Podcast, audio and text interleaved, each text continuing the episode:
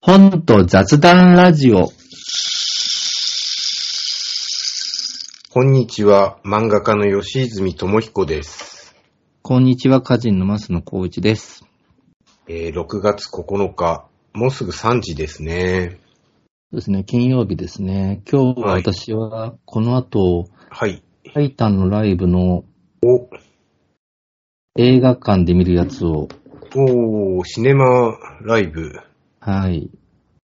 ラジオではいつも聞いてるけど、一回も見たことがないですね。前回は、あの、ちゃんと銀座で生で見たんですけど、おー、今回は、ウエストランドさんが、六本木の映画館にトークをしに来るということなので、はい。ウエストランドさんはトークした後、映画館を出て、えライブ会場に駆けつけ、生出演するという、ー、へー、多分六本木の映画館がそんなに人が入んないことをどうにかしようということじゃないかと想像しています。あ、六本木入らないんだ。なんかあれ、じゃあ客層に合わないとかなんじゃないですかわなるほど。かんないけど。そうかもしれないですね。ただ単純にそんな裏はないのかもしれませんけど、えなのでちょっと申し訳ないのですが、超長くはお話しできないんですけど、まあ4時ぐらいまではな大丈夫ですね。ー、あ、全然いつもぐらいですよ。はい。で、あのー今日のはい、ツイッターのトレンドに、はい。ナスビさんっていうのが入ってたんですけど、えそれは実はあのナスビさんではなく、ー、はい。で河合克夫さんなんですよ。あ、河合克夫さんでしたか。河合克夫さんが今朝ドラに出ていて、えで見た目がちょっとナスビさんみたいだっていうんえであ、、ひげが生えてんだ。で髪の毛がこう、ボサボサってなってて、えええあの、絵を描く人の役なんですけど、えうーん。で、みんなが、ナスビさんがいい、ナスビさんがいいって、声がいいとかつつぶやいてて、おー。で、ナスビさんじゃなくて河合さんだって書いてる人もいっぱいいて、なるほど。なんか、この間僕、河合さんにちょっとお目にかかってお話しする機会があってね。えで、自分の人生は、僕の人生いろんなことがあったけど、ええ例えばテレビコマーシャルに出てたけど別に何も変わんなかったんですよって話をしてね。ええ河合さんも朝ドラ出たけど何も変わんなかったでしょって言っちゃったの。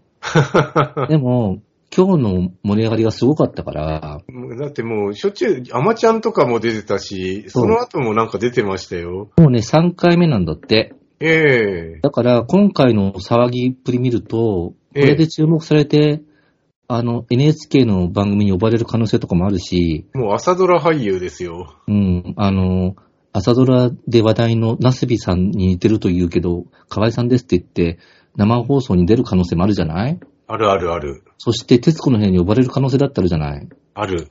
だから、なるべくあやかりたくて、金紙銀紙の本の宣伝したんだけど、今日。 ああ。うん、なんか、今はもう河合さんと僕全然似てないからびっくりするね。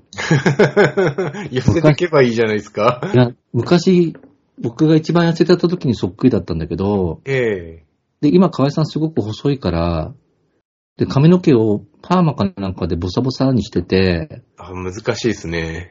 すごいなんか細くて雰囲気のある画家みたいな風貌なの。ええええええで、声もいいから、なんか、うわ、仕事来そうって感じよ。なるほど。 うん、これで河合さんが売れて、金紙夢の本がもう一回動かないかな。ああ、いいですね。うん、なんかでも、そうすると、金紙、銀紙の本に実は、太田光さんの、はい。太田光さんのことちょっと、うっと、ちょっと書いてて、おう。あんまり読まれたくないかな、今。あ、そう。そこは。ち ちょっと当時の。私は愚かだったからね。はい。あの、当時と考えが変わってることもあります。うーん、まあ、しょうがないですよ。ね。そう。でもなんか、ああ、こうやって生きていると、こんなことが、それこそマシンガンズさんが今人気じゃない。そうですね。そんなことあると思っていたいやー、でも、あの、清掃の本が素晴らしかったからう、ん。なんか、そうそそうう。いこのう、番展開もあるかなと思いましたよ。この番組で何度も紹介してるんだけど、その、えゴミの本をね、ええ書かれてるし、ええ文学界新新人賞の最終選考まで残ったりもしてるから、ええすごい文才がある人だと思ってたんだけど、ええ今はだってあれよ、滝沢さんがはい。見た目がかっこいいっていうことでトレンドになってるんですよ。へえ、それは知らなかったですそれがね。さ、別にかっこ悪くなくてかっこいいんだけど、前からじゃない。ええ前からなのに、ザ・セカンドっていう番組のおかげで、はい。みんながかっこよさに気づいたっていう現象なんだよ。ザ・セカンドまだ見てないんですよ。あー、見た方がいいですよ。そうですよえね。ど録ん画どしたんんですかあ後になればなる、そうそう、録画してるので、うんいつでも見れるんですけどね、なかなか見れる時間もないなぁ。いつも子供がポケモンばっか見てるからなうん。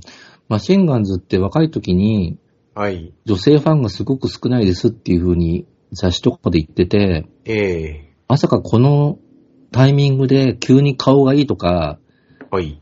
なんかみんながこうかっこいいから見に行くとか、はい。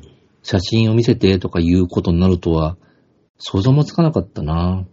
そうですね。ねえ。だから、何が起こっても、な、どんなことも起こるんだなって、そう河合さんが、うん、徹子の部屋に出るのが楽しみだな。増野さんも芸人でね、売れるかもしれないですね。うん、あんまり、正直そんなには思ってないんだけど、そうなので、も、学校面白いですよ。その、あんまり、ええうん。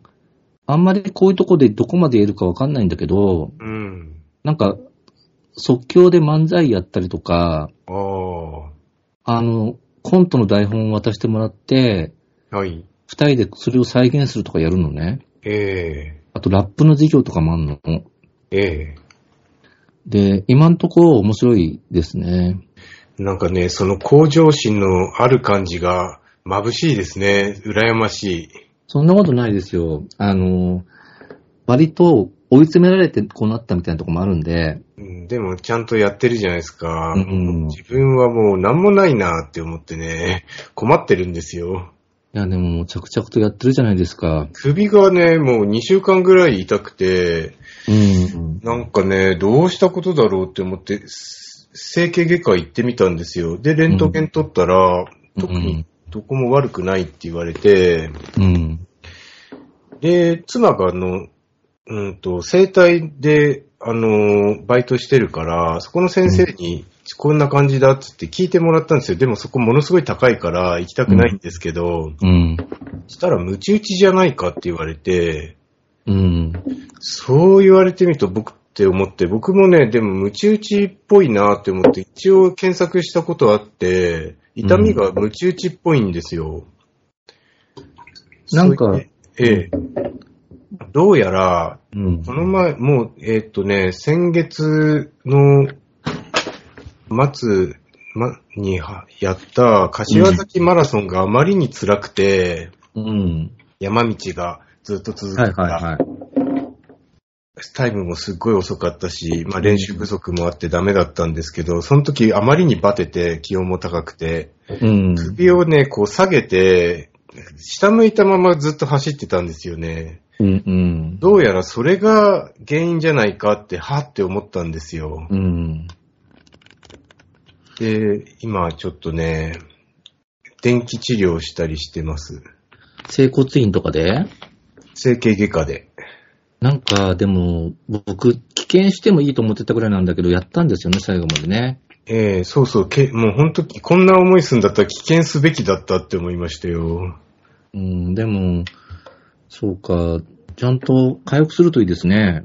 ええまあ電気治療やったらね、結構楽になったんですよ。そうか、私もだって整骨院はもう毎週のように行ってるし、ええ今日もだってここに来る、今、まあその書店なんですけどね、久しぶりに。ええあの、耳鼻科に行って、あ皮膚科にも行ってきて、あ。あ、耳が聞こえないって言ってたんでしたっけ、うん耳鼻科は今ね、なんかこう、B スポット治療という、はあ。なんか、喉と、喉と鼻の隙間に薬を塗るという治療をやってるのね。はい。で、まあ、耳鳴りに関してはもうあまり全然変わりもないんだけど、ええうん。で、皮膚科は、前僕、背中の脂肪腫を取る手術したんですけど、ええそこがなんか痒くなってきたから見せたら、はい。ケロドンになってますねって言われて、へえ2種類薬もらってきたんだけど、塗り薬えええうん、だからそんな感じですよ。もう体中はボロボロですよ。えへえうん。生体は1万円ぐらいかかります。整体はね、僕の言ってるとこは整骨院で、あ、そっか。なんか、あの、保険が効くので、あ、そうなんだ。そう、そあの、整骨院保険効くとこあるから行ってみたらいいですよ。なるほど。いいですねあ。の、最初だけちょっと高めだけど、一回ほんと1000円とか、ええあ、あでも安い。新潟だ、新潟だとどうなのかわかんないけど、とにかく保険が効くので、おーあの、相談してみたらいいと思います。ええ聞いてみますう。ん。でもまあ、本当体は、はい。今だから自分の息子ぐらいの年齢の23の人とかと一緒にやってるから、ええ芸人さんがね、はいはい。あみんな若いなーって、いいですね。すごい、未来がこれからだなーっていう感じで、僕なんかもう、こう死に場所を求めてみたいな感じで始めたから、 はい。なんかもう意識の違いに愕然とするんだけどね。ええもうなんか、年がね、あんま気にしたことなかったんですけど、最近すごい気にしますよ。あー、ね嫌だなーって思って。年うんで上もで嫌だなーって思う。まあでも、なんか、本当にどうしようもないね。例えば徹夜とかできないし、どうもしようもうない、生きてきた分、しょうがない。うん。前はさ、その、それでも10年ぐらい前までは、はい。例えば、飲みに行って朝まで飲んでたりとか、えあと、ほんと新宿まで自転車で行くとかさ、えはい。阿佐ヶ谷から。はい。割とできてたんだけども、今そんなことしたら死んじゃうもんね。あ、そうですか。うーん今もちょっと手元にある仕事が、ええあのーある原稿を書いてて、増野さんの文章が暗すぎるって言われて、うんち。ょっと直してるとこなんだけど、明るくしてますか。そう、でも、今日タイタンのライブにも行かなきゃならないし、はい。かつ明日もタイタンの学校だから、はい。いつ書けばいいんだろうとかって、明日がもう締め切りなんだけどさ、ええ本当になんかそんな感じで、はい。なんかす今日も睡眠時間3時間とかなのね。はい。すごいですね。うん、対談、ある人と対談したやつのゲラを見なきゃならなかったりとか、ええ対談とかってさ、はい。なんか急に来ない、あの、原稿の締め切りはちゃんと把握してるんだけど、ええ対談とかインタビューってさ、はい。忘れた頃に突然来てさ、な直しをしてくださいって言われてもさ、ええそんなのスケジュールに入れてないよって感じになんないそんなにしたことないからわからないです。そうか。なんか、私は案外取材を受ける方なんですけど、ええなんて言うんだろう、スケジュールに入ってないことで結構な手間がかかる作業だから、はい。割と、いつもそれで、えー、これやってたら原稿書けないみたいになっちゃうんだよね。なるほど。うん。で、今手元に本当はやんなきゃいけないことがいっぱいあるんだけど、とりあえず、一番怒られそうなのから順にやってるって感じ。おほー。うん。すごくダメな、ダメな感じだなええうん。まあ仕事があるのはいいことじゃないですか。まあね、そうなんですけどね。そう。でもその体調ね、ねえ。うん、お子さんもいたりするともう子供が元気いっぱいだから大変じゃないですかそうなんですよ。もう首にこう、腕をまとわりつかせて、グイーってされて、いててててって なって、やめてくれーっつってもう痛みが引かなくて、そのまま寝込んだりしますよ。うん。ねそう。ほんでもうこっちが痛がってうなってんのに、風船ガムを膨らませろとか、今できねえよっつって、断ってます。そうだよね。そういう意味では若い時に子供を作った方がいいかもしれないよね。まあね、まあ、うん子供がいる分ありがたいですけどね、嬉しい悲鳴ですよ、それこそ。ああ、そうだね。ええまあ生命力を感じるしね。そうですね。そうか。まあそんな中、ちゃんと、吉住さんは、太田光さんのはい。新手人類もだいぶ読み進んだみたいだし、そうなんですよ。さっきね、友の会を収録した時に300ページまで読んだって話したんですけど、間違ってて、うん。 400ページ、まあ今正確に言うと390ページです。紙の本で読んでるんですかそうです。じゃあもうちょっとじゃないですか。もうちょっとあと130ページぐらいかな。そうか。その途中までの感想はね、友の会の方で話してくださったんでね。結構面白くなってきましたよ。また続きはじゃあ、また今度ということで。はい。で、課題本なんですけど、はい。どうしよう。僕、小屋の敦さんの、はい。ホタル日和という本が出たら、吉住さんにあげるつもりなのね。はあ、はあはあはあ、だけど、それが6月26日発売なんだって。はい。だからそれだとちょっと次回の課題には遅い気がするので、ええホタル日和っていうのは、その奥さんのことを書いた私小説なんだけどさ、ええまあ何作何作も入ってて分厚い本が300、3190円もするんですけど、えでも本当に面白かったのを雑誌に載った時に。えへえでぜひ語りたいんだけど、でもちょっととりあえず次は違う本なのかななんか、本ってあります最近。ちなみに今日今手元にいただいた本は、はい。加藤千恵ちゃんからしんこの場所であなたの名前を呼んだっていう、ええあの、文庫本が届いて、ええなんか新生児集中治療室を舞台にしたええ物語なんだって。ほー。え、N、NICU ですね。うちの長男がそこにいて、な、ずっといたので、僕も経験ありますよ。これもしかしたら単行本の時にも送っていただいたけど、まだ読めてないわ、実は。はあ。ごめんなさいね。あとね、今日届いた本はね、双葉社のね、はい。無名の剣っていうのかな。ええ無名の剣無名の剣っていうええ漫画をなぜかいただきました。ああ。鮫島縁さんですね。はい。え、なんで来たんだろう、双葉社から私に。なんででしょう漫ね。画紹介してたりするからかな。ありがとうございます。あの、無名の剣。まあ、僕が気になってる本は、うん。小木沼 X さん、殺人鬼はご当地ヒーローですね。それ気になるよね。ていうか、ええ荻沼 X さんってすごい才能だね。そう、すごいですよミスね。テリーでしょそう。なんでかも、それ分、厚いんじゃないですかね。ショーの最終選考に残ったやつを直して本にするんでしょあ、でもね、本はね、これ文庫本だ。384ページ。ちょっとねあ、今、あの、笑って人類読んでるから、これは厳しいな。そうか、ちょっとでも僕も興味あるんで、いつ、おいおいということで。そうですね。うん。あとはどんなだろうか。あとね、まあ、か、簡単にって言うと語弊があるかもしれないですけど、さらっと読めそうなのが、あのー相原浩二さんのうつ病漫画の、うつ病になって漫画が書けなくなりました、2巻。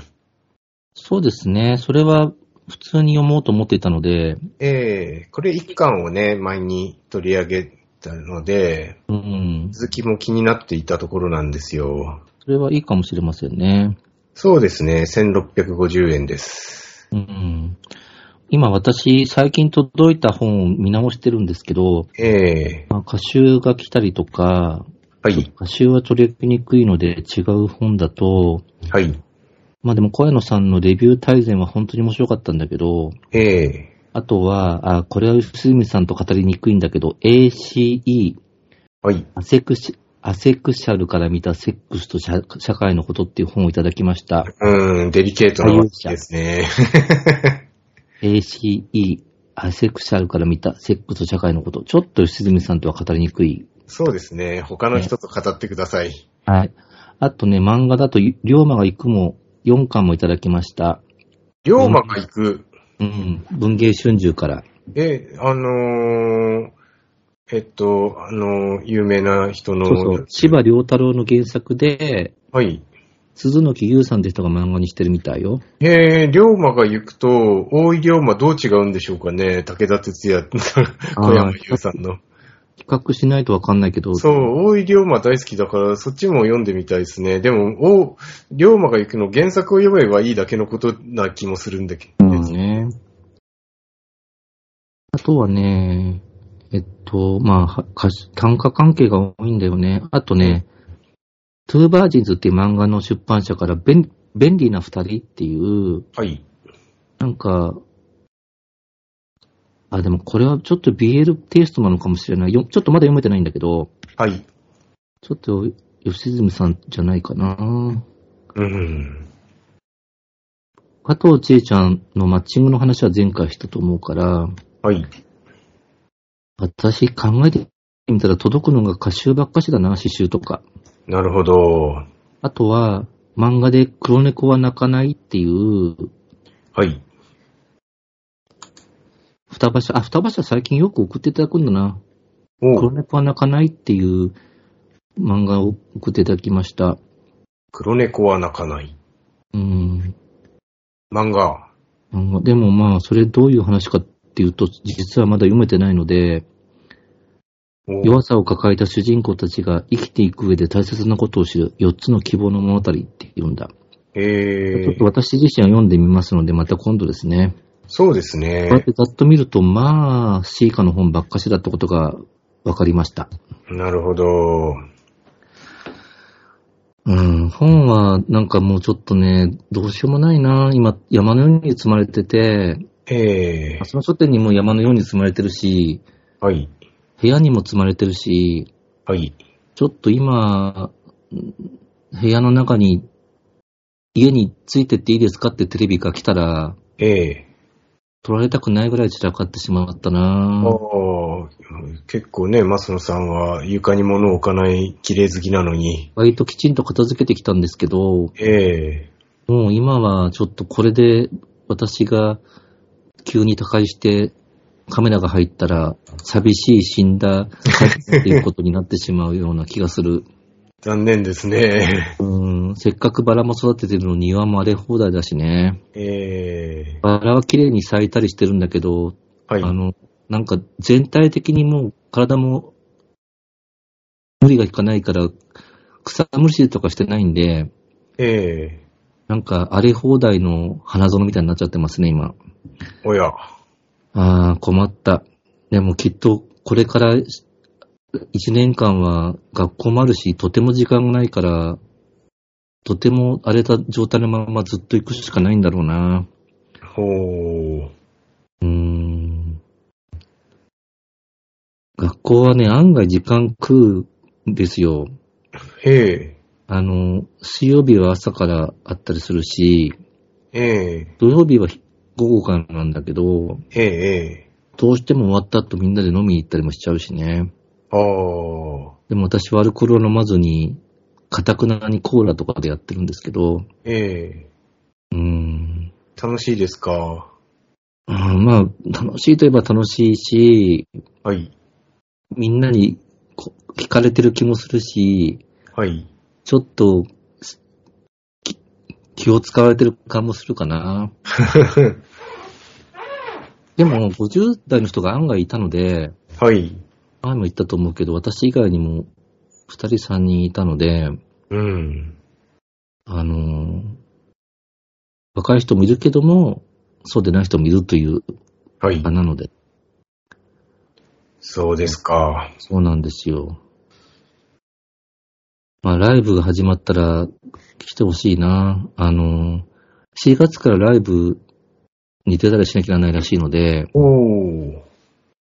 お客さんがそんなに入んないちっちゃな会場でやるんですけど、えええ一応皆さんの笑い声とかで判断されると思うので、ええまあ、そうなったらまた告知させていただけたらと思います。えはい。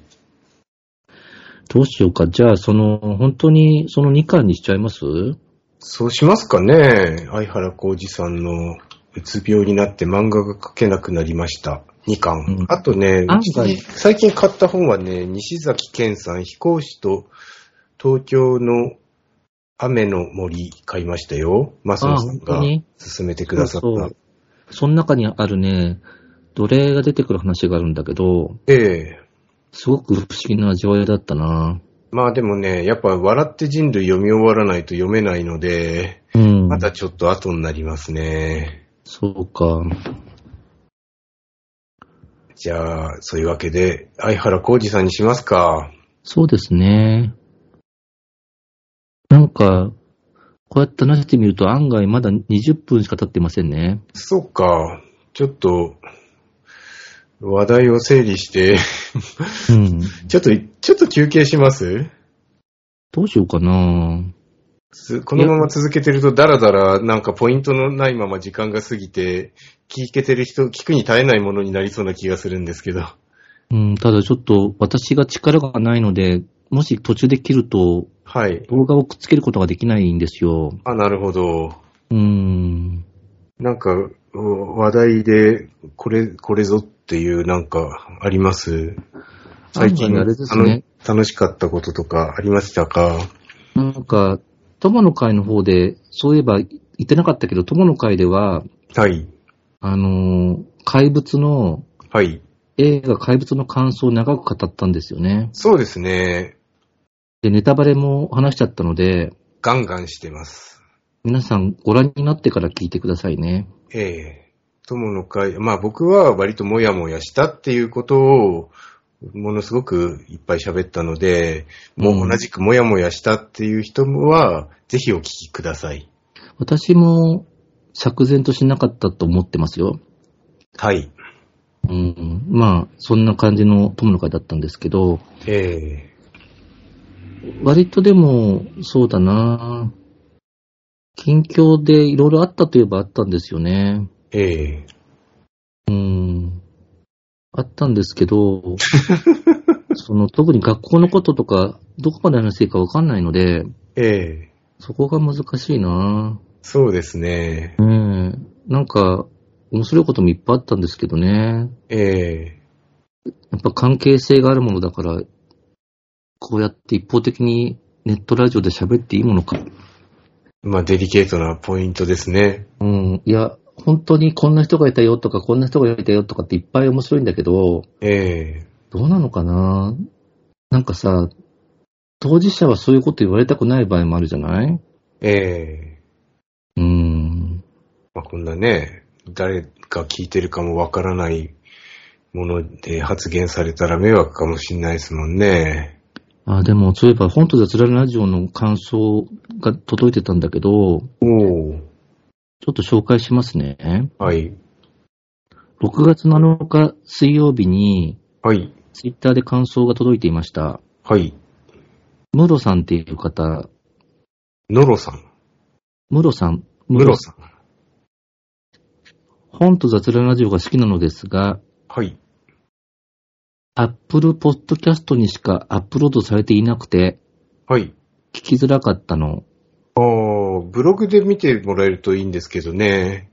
で、それをパブリックポッドキャストリンクで聞けば良いという典型を得て勝利したっていうのね。なんすか、それは。だから、パブリックポッドキャストリンクっていうのを調べて、はい。もし Apple Podcast しか聞けなくて困ってた方は、はい。それを使ってみたらいいんじゃないかという感想でした。わかりました。まあ、本と雑談ラジオシーサーブログで配信しております。うん、うん、うん、うん。あ、あとさ、前回さ、ブログ版で、本とスララジオが、投資番号は間違えてるのかなと思ったんだけど、ええそうではなく、はい。同じのが2個載ってたってことそうなんでですよ。これよくわかんないんですよ。僕何もしてないですよ。なんでそんなことが起きちゃうのねえ、全然わかんない。え消すこともできないんですかいや、まだ触ってもないかだらから消してもないんですけど、うん。あのーちょっと手が空いたらやりますよ。そうか、そうか。そ、100な、えあ、そうか、172回が2個載ってるってことなのか。そうです、そうです。なんか私がそういうのが苦手なので、その間違えて数字を書いてしまったのかと思っていたのですが、ええもしそういうことに気づいたら皆さん教えていただけたりすると助かります。ええまあちょっとね、あのー僕もね、なかなかモチベーションが上がらないとやらないので、うん、うん、うん。他のポッドキャストいろいろやってらっしゃるけども、はい。それはどんななんですか吉住さん。いや、全部最近ねは、何本か編集しなきゃいけないのが溜まったらまとめてやってるんですよ。うん、うん、うん。最近やってる他の番組のことをちょっと教えてもらっていいですか他は、あれですよ。えっ、と、本と雑談ラジオじゃなくて、えっ、と、ファミレス映画館です。ファミレス映画館っていうのを誰とやってるんでしたっけ南くんと、えっ、と、見た映画について話して、うん、えー北書店の佐藤店長と、うん。あのー日本の名作映画ドラマについて話してます。なるほど、なるほど。それがね、今溜まっちゃって、あ、前回の本と雑談ラジオまだ上げてないんだった。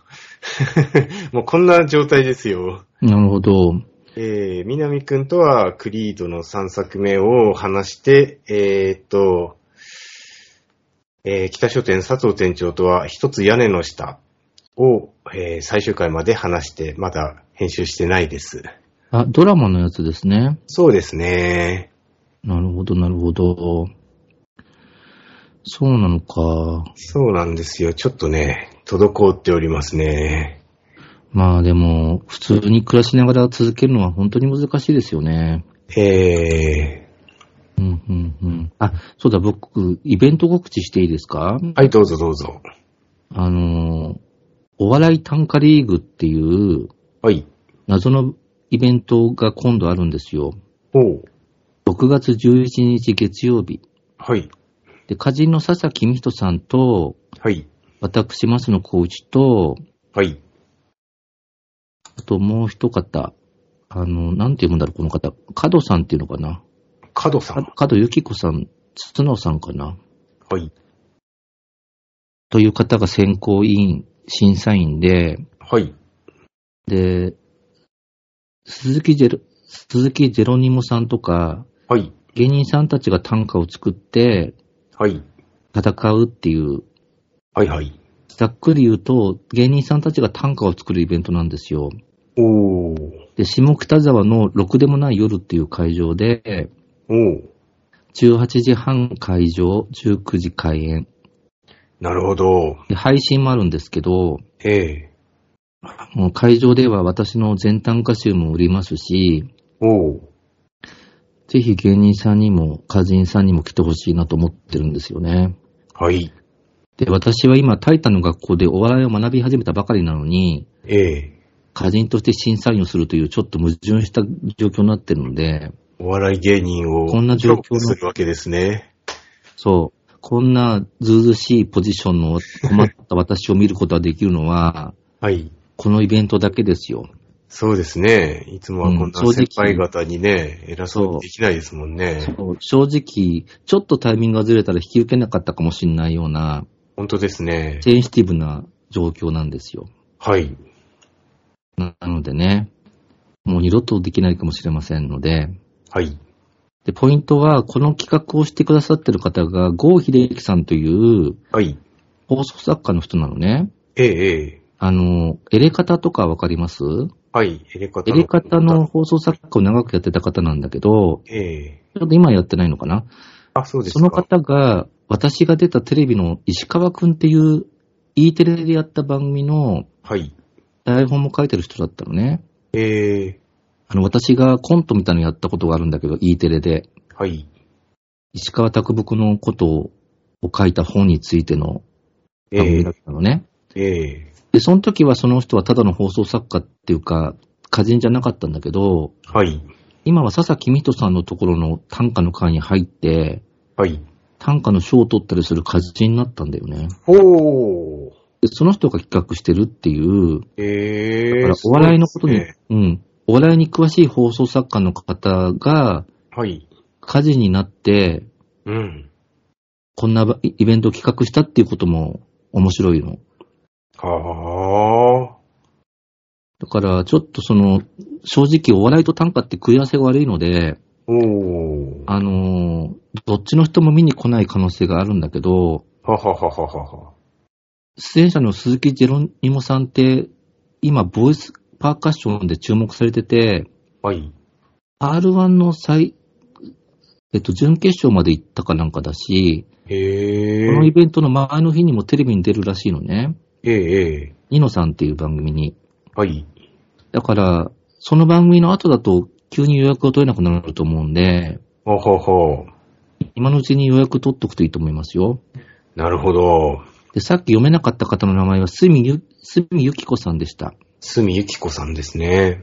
あの、オカルトの詳しい編集者の方で、へえ。トナ、えートカナっていう、あの、オカルトサイトの元編集長だって、はあ。そんな感じのイベントなので、ちょっとぜひ来てほしいなはい。お笑い短歌リーグリーグですね。です。まあ、ぜひ詳しくいらはしてツくイださい。ツイッターにも書きましたし、はい。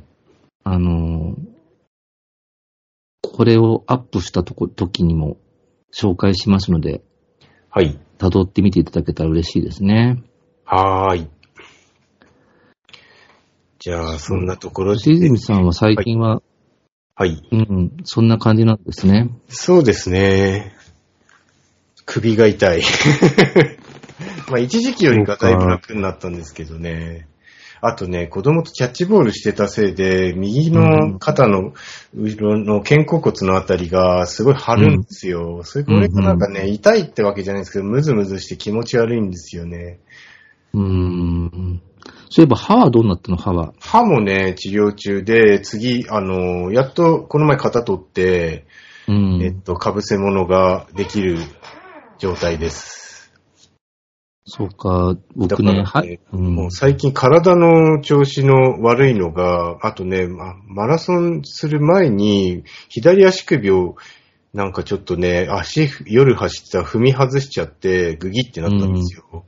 で、しばらくしたら、あの、痛みが引いたから、まあ、そのままマラソン出たら、ものすごい痛くなっちゃって、うん、うん。その次の週に10キロ走ろうと思ったら、4キロですごい痛くなって、でもうん行って帰って10キロにしようと思ったから、4キロその後戻んなきゃいけないのがまあ辛くて、うん。その後はね、その翌週15キロ走ろうとしたら、9キロでものすごい痛くなってきて、だんだん距離が伸びてるから、ちょっと解放には向かってると思うんですけど、その、うんそんな調子、首と足首と肩甲骨が痛いです。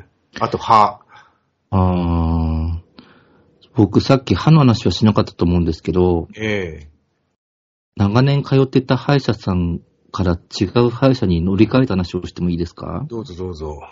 あのね、もう結婚してた頃から、だから20代の頃から通ってる歯医者さんがあって、えすごくいい歯医者さんなんですよ。ええどういいかっていうと、予約を取ったりするのが楽な、だし、えお今日突然痛いから見てくださいって言っても、案外見てくださったりするのね。結構この前行ったと歯医者、最初に仕事場の近くで行った歯医者は、痛いから見てくれって言ったのに、治療の予約が25日先でしたよ。うん。そういうとこ多いじゃない。ひどいですようね。ん。でも、その僕がずっと長年25年ぐらい通ってるところは、うん。あのー奥歯が取れちゃいましたっていうと、ちょっと待たす、待たせますけどいいですかって言って待つと、ええその日のうちに見てもらったりできるのね。ああ、いいとこだ。で、そこまで痛くないですって言うと予約になるんだけど、ええ融通聞くし、その看護師さんとかスタッフの人がみんな感じがいいの。ええそれでもうずっと通ってたんですよ。はい。それで友達にもそこを勧めてて、ええツイッターでも何度もそこを勧めてるんだけど、はい。それで勧めてた友人が、あの、そこに通ってた友人がいたのね。はい。で、その人が、私最近ちょっと違う歯医者さんに移ったっていうの。ああ、で、どうしてって聞いたら、はい。なんかその、私の言ってる、あの、長年通ってるところは、はい。確かにいい先生なんだけど、ええ25年間通ってるってことは、機材とかも昔のままじゃないなるほど。それで今どんどん技術が進化してるから、え新しくできた歯医者さんに行ってみたら、ええ実は虫歯がいっぱいあることが分かったっていうのよ。えええそれで僕も、その、とりあえず痛い歯が治った時点で、はい。あの、ほら、いくつかのお医者さんを見、やるのなんて言うんだっけセカンドオピニオンかな。そうそう。それで見てもらったのね。えそしたらやっぱり僕にも虫歯があって、えはい。あとね、やっぱりすごい技術が進化してんのよ。その、写真の撮り方とか、えレントゲンとかもすごく最新技術なの。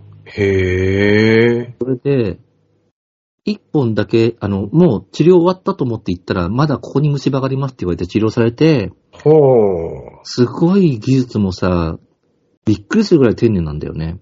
ほう。で、なんか、前の歯医者さんも好きだったんだけど、ええ新しい歯医者さんは予約がめんどくさいんですよ。ほう。予約すると2週間後とか言われたりとか、うん。まあ人気があるのか、埋まっちゃってるから、うん。あの、結構予約取りにくいんだけど、うん。でもなんか、やっぱりそっか、技術って変わってくしなうん。多分先生って年取るとさ、目も悪くなってくるじゃないほう。だから、案外その、うん、申し訳ないんだけど、時代があるのかなっていう感じになっちゃったんだよね。なるほど。うん、でもすごくいい先生なんだよ。ええだけど、やっぱり違うとこで見たら虫歯がもっとあったっていうのはちょっと嫌じゃないそうですね。でも多分、そそんなに、ちょっと虫歯だから全部治すっていう方針じゃない考えもあるんだと思うんだよね。うん。うん。それで新しい先生も言いにくそうなのをとっても。あのはい。ここ直した痕跡がありますけど、実はここもなんですよとか、はい。なんかあと、この親知らずは結構抜くことをお勧めしたいんだけど、ってはい。言われて、僕昔、親知らず4本あって、はい。 3本抜いた時があるんだけど、ええ人生でものすごく痛くて、はい。もう殺意を覚えるぐらい痛かったんですよ。ありますね。僕は今回の奥歯の治療が人生で一番の痛みだったと思ってますよ。うん。それでさ、3本抜いたけど、残り1本は抜かずに置いたのね。うん。あまりにも痛かったから。あと、抜いた3本は真横に生えてたかなんかで、ほー。航空外科っていう病院を紹介されてええ行ったのね。はい。そしたら、なんか先生が生徒をいっぱい連れてきて、はい。ほらご覧、こんなに珍しい生え方してるよって言って、なんか教え子たちがみんな見に来るわけ。へえ。なんか実験台みたいになってさ、そうですね。でね、机の上に木槌が置いてあったから、ほう。これ使わないよなと思ってたら、ええそれを使って歯をガンガン砕くんだよ。で、なんかさ、金属の棒を当てて、はい。木槌で砕くから、はいはい。唇の端も切れていくわけ。お金。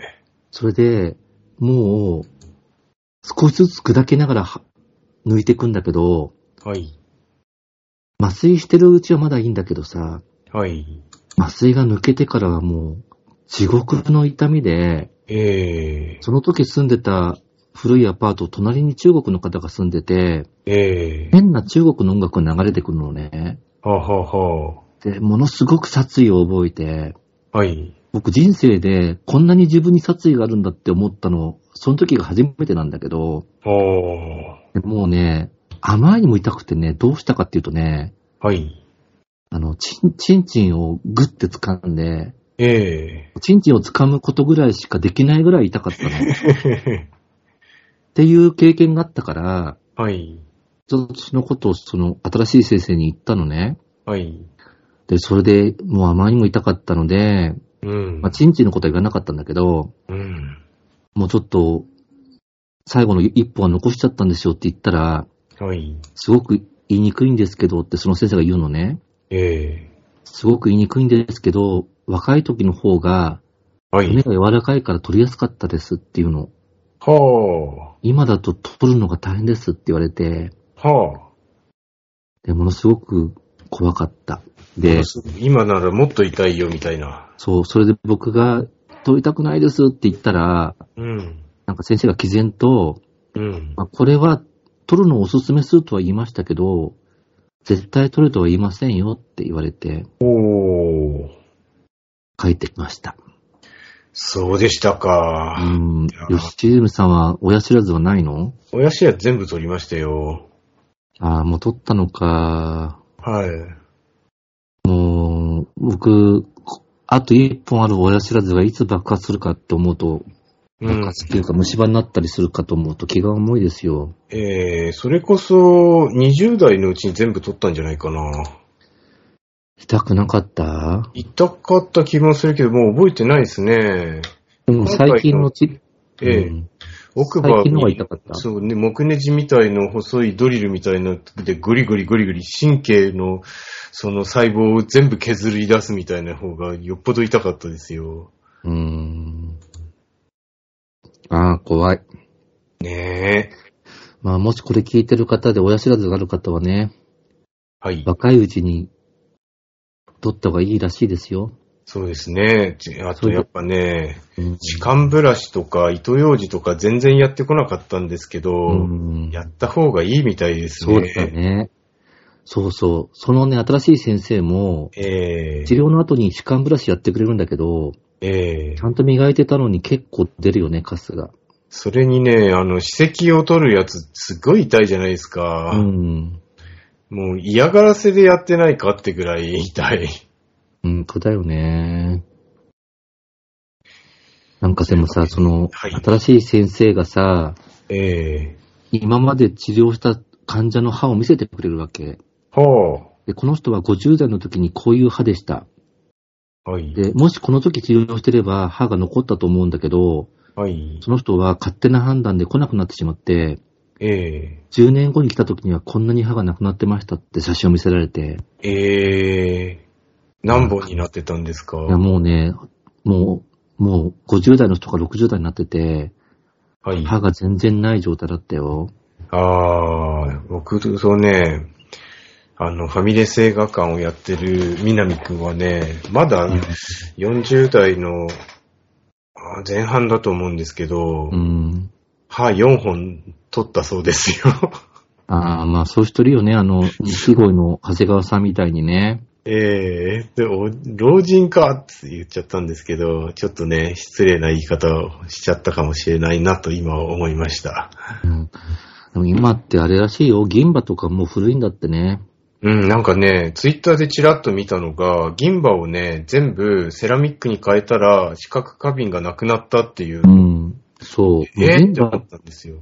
銀歯って体に悪いから新しい治療だとやんないらしいよ。これ銀歯ですよ。うん、僕も銀歯あるもん。うん、今度多分入れるやつも銀歯じゃないかな。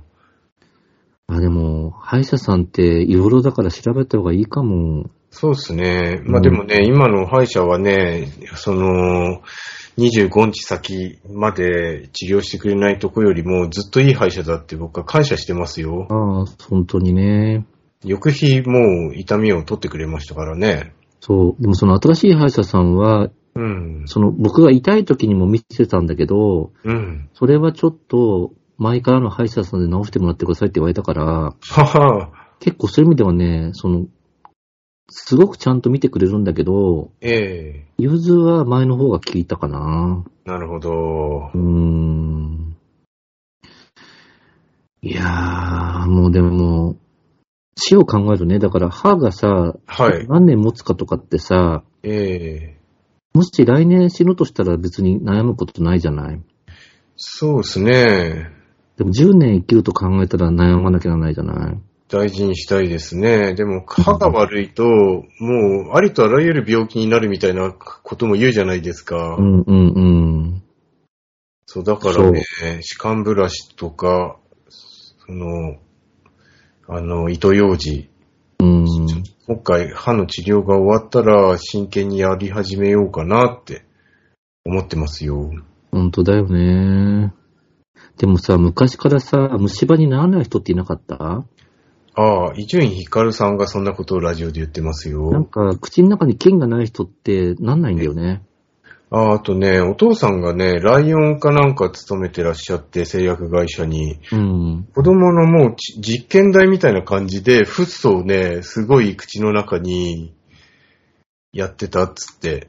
うんで、虫、歯磨かなくても何も気にしたことない、なかったって言ってましたよ。なんかね、あのー海外ではフッ素が水の中に、水道に入ってるんだって。はそれと虫歯予防になるらしくて、あ、はい、日本だとそれがないけど、はい。結構だから歯を磨くとか関係ないっていうよね。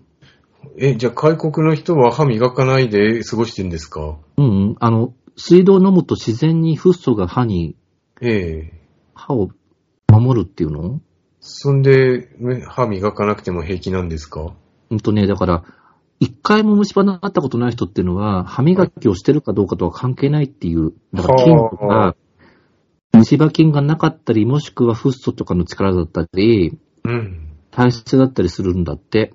まあ今の子供はね、親からの舐めた箸とか絶対ダメで、うんうちはそう、割と徹底してるから、虫歯にならならないと思ってるんですけど、実際どうなんでしょうね。まあでも、どうしても口移してあげたりしちゃうから、いや、それしてないですもん。もううん厳密に制限してますよ。それ前もし話したけど、ええ昔ってさ、離乳食口移してあげなかったそうそうそう、それ、それ。うーん。いやー、もう、あ、でも、親知らずの抜く時の痛さは昔も変わらないって言ってたな。は僕が歯の治療って進化してるから、親知らずもしかしたら今抜いたら痛くないですかって聞いたら、あ。うん。いや、痛いですって言ってた。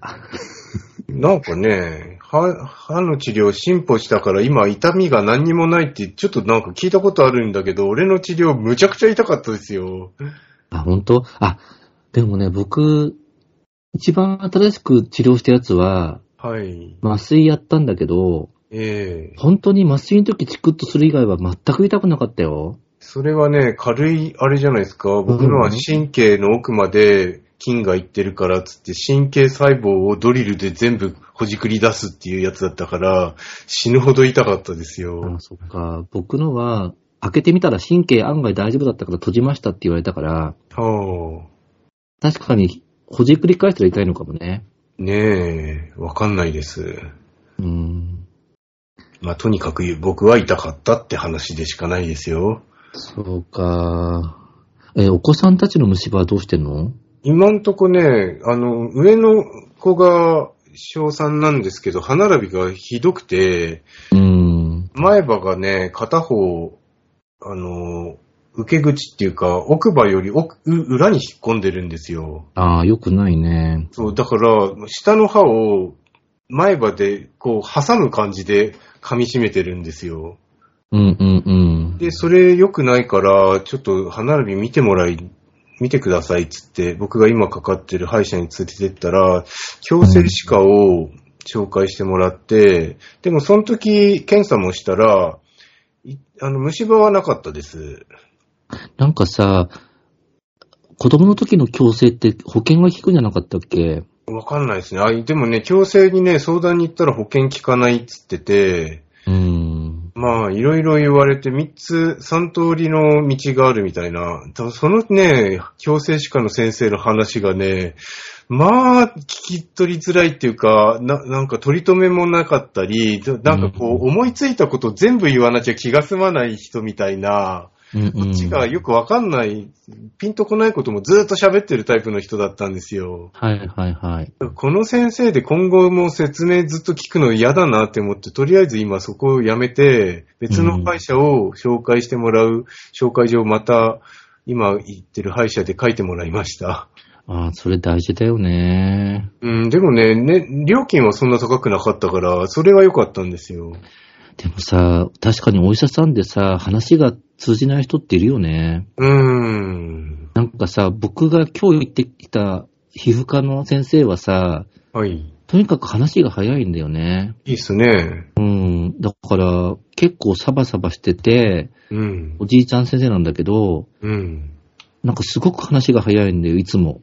おーそれって相性とかもあるんだろうけど。いや、その先生はね、こっちの質問にも全然答えないし、うんなん、か、あの、受け口になるかもしれないみたいなこと言って、うん。で、受け口だったら、あの、アントニオ猪木もいるけど、小栗旬もアリとアゴ出てるじゃないですか、どっちですかって聞いたら、それについては何も教えてくんない。 だから、今の時点で分かりませんとか、そういう言え言えばこっちも納得するけど、はぐらかすんですよ。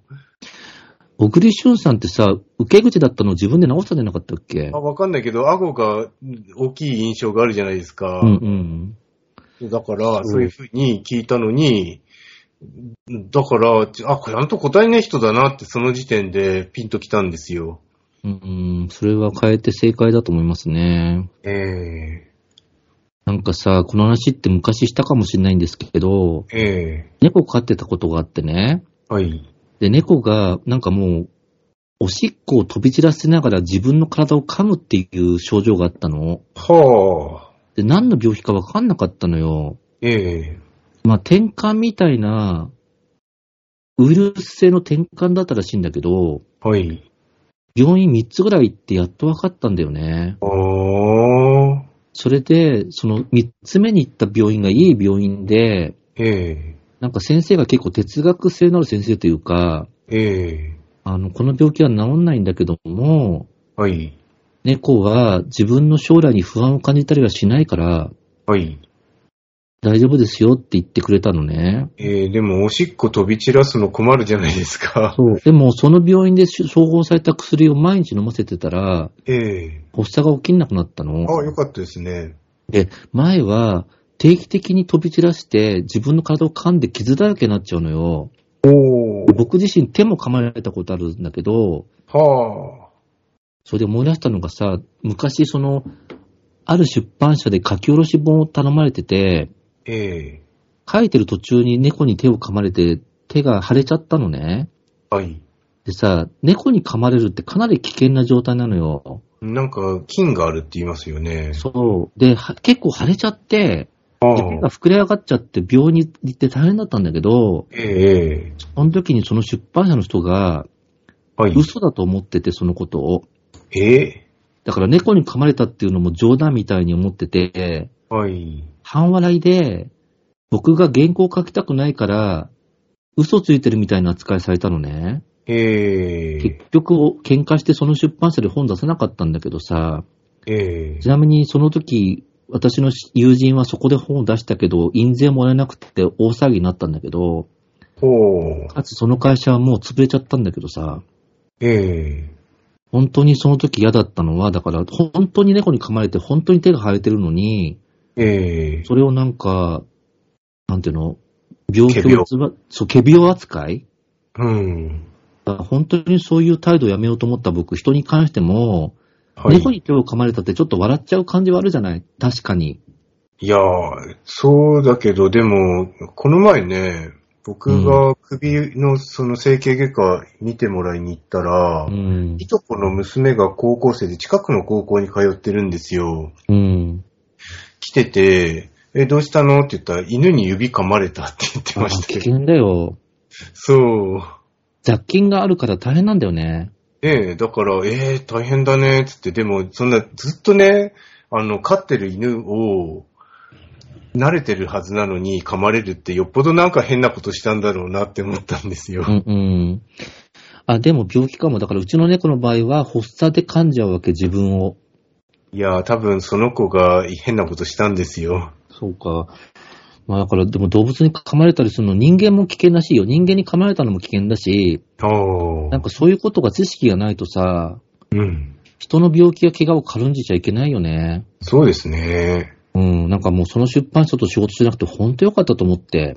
本当ですで、ね。かつ潰れちゃったから、もしそこで本出してたらさ、絶版だよ。そうですね。その時、あの、一緒に本を作ってた人が、当時ライターさんで、ええ今は直木賞作家になってるんだよ。おー、すげえ。でも多分その直木賞作家の人はその本出したことをもう黒歴史にしてると思う。黒歴史お金ももらえてないんですもんね。うん。